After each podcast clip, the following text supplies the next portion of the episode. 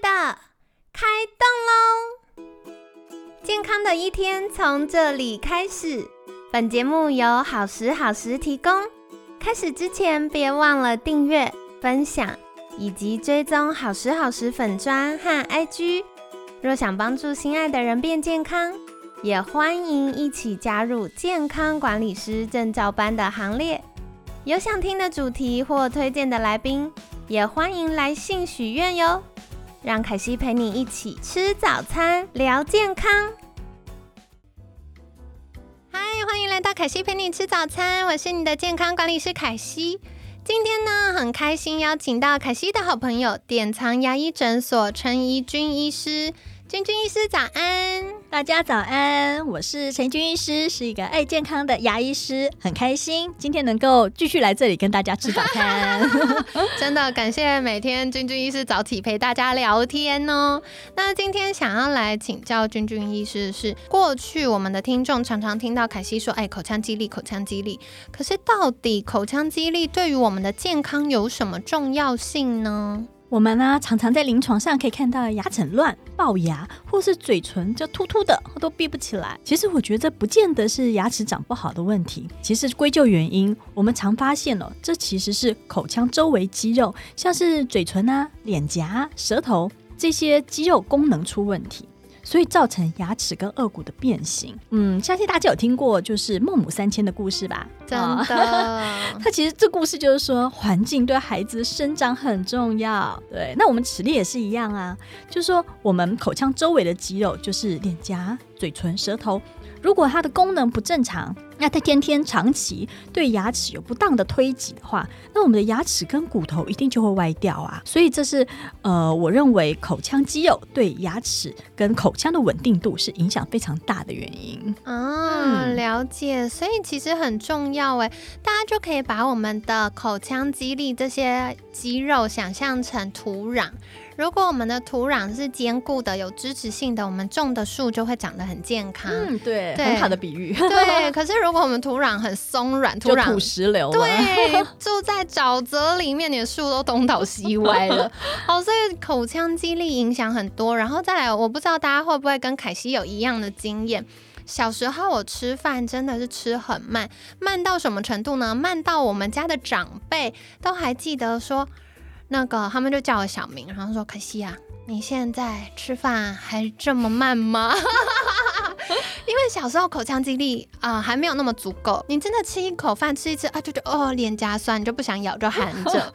然后大人就说吃快点，专心不要玩。然后你又咬两下，然后又停下来。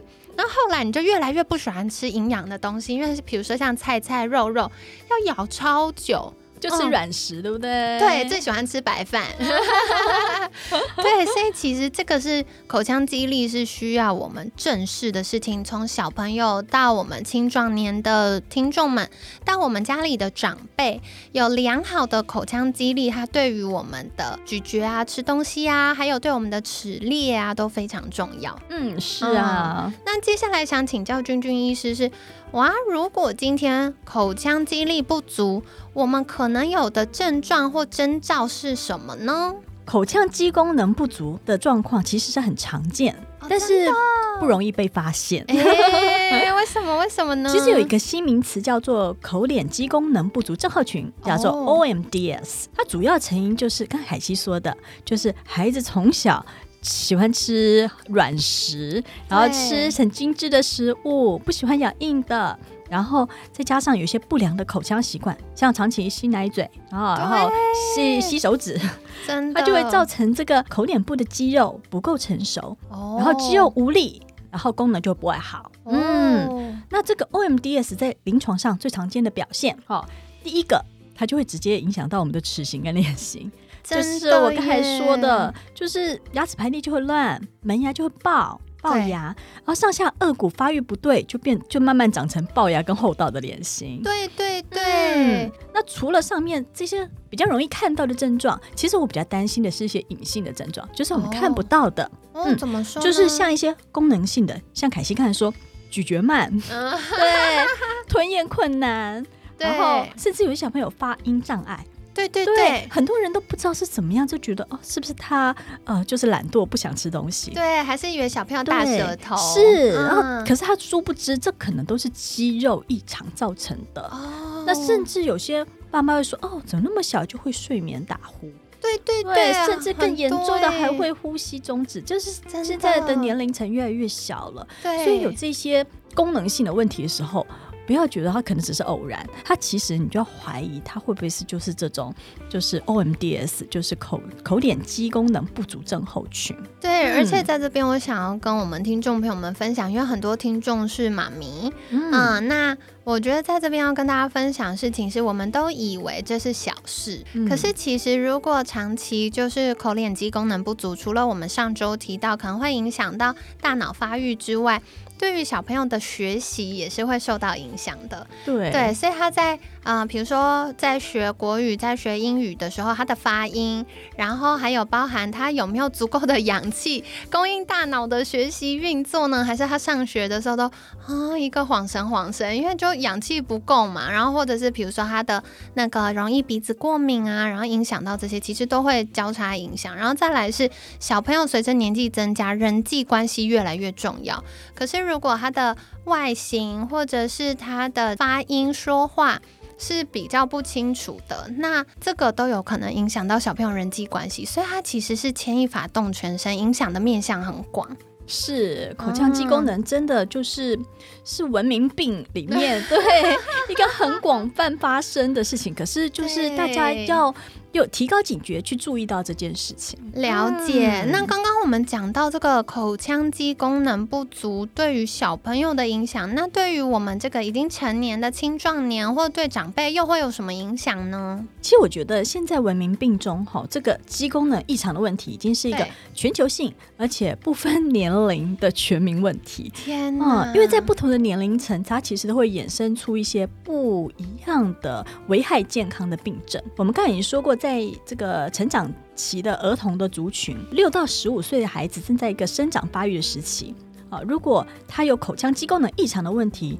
常常就会导致这个牙齿咬合不正，或是脸型嗯歪斜，甚至产生龅牙厚道的情形。对那有些这个舌头的肌力真太弱了，甚至会造成发音的障碍，或者是咀嚼、吞咽的功能下降。哦，那就不但会让他们就是孩童的这个美观跟自信受到影响，对，甚至会影响到那个健康的摄取，对，是然后会影响生长，嗯。对呀、那另外在如果说像在三四十岁中壮年的族群，对。在这个年龄层的朋友啊，大家应该都还在呃为了工作跟家庭奋斗的黄金时期，所以层层的压力之下，睡眠障碍常常都是他们的问题。对。对，那这个口腔肌功能不足就会造成打鼾跟磨牙，那嗯睡眠品质一变差了，就会影响身体的修复功能。所以有些舌头这个肌力严重不足，甚至会造成就是欧撒，对，或者增加刚才说的那个中风跟猝死的风险。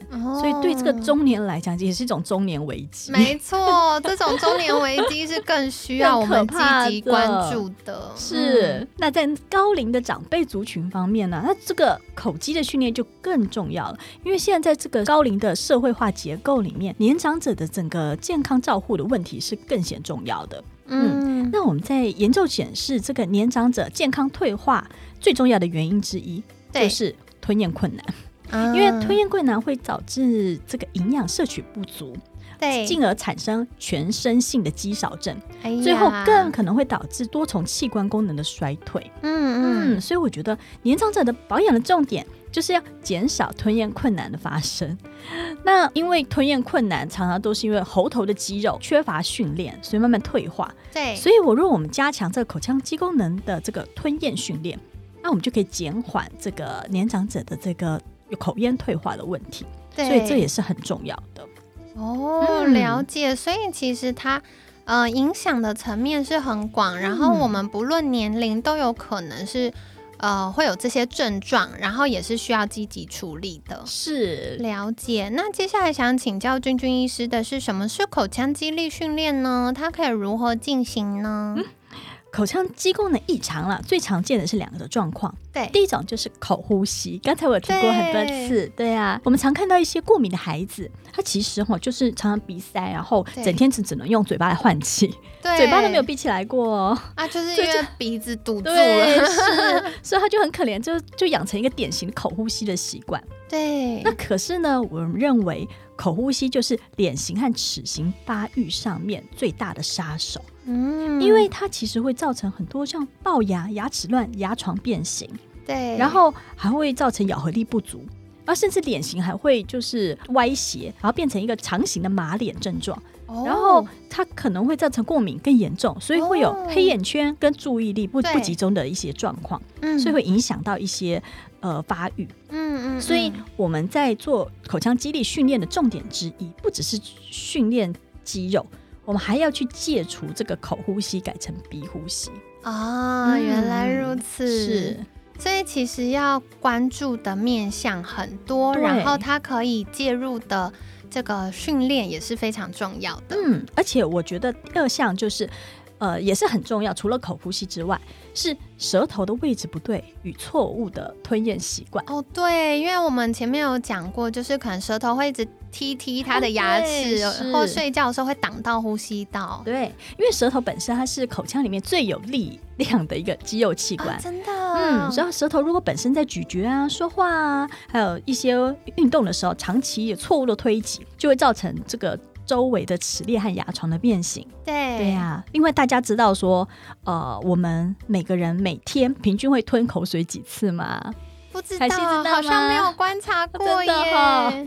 嗯，好，其实公布答案。其实有三千到五千次哦，这么多一天当中二十四小时，哪来这么多？因为几秒钟就会吞一次啊，哦，有道理。你看凯西录音到现在都吞几次口水？是啊，所以舌头如果吞咽的方式不对，我们就知道每天会有三千到五千次的不当推挤。如果你吞咽的时候习惯是去顶门牙，那你门牙当然就。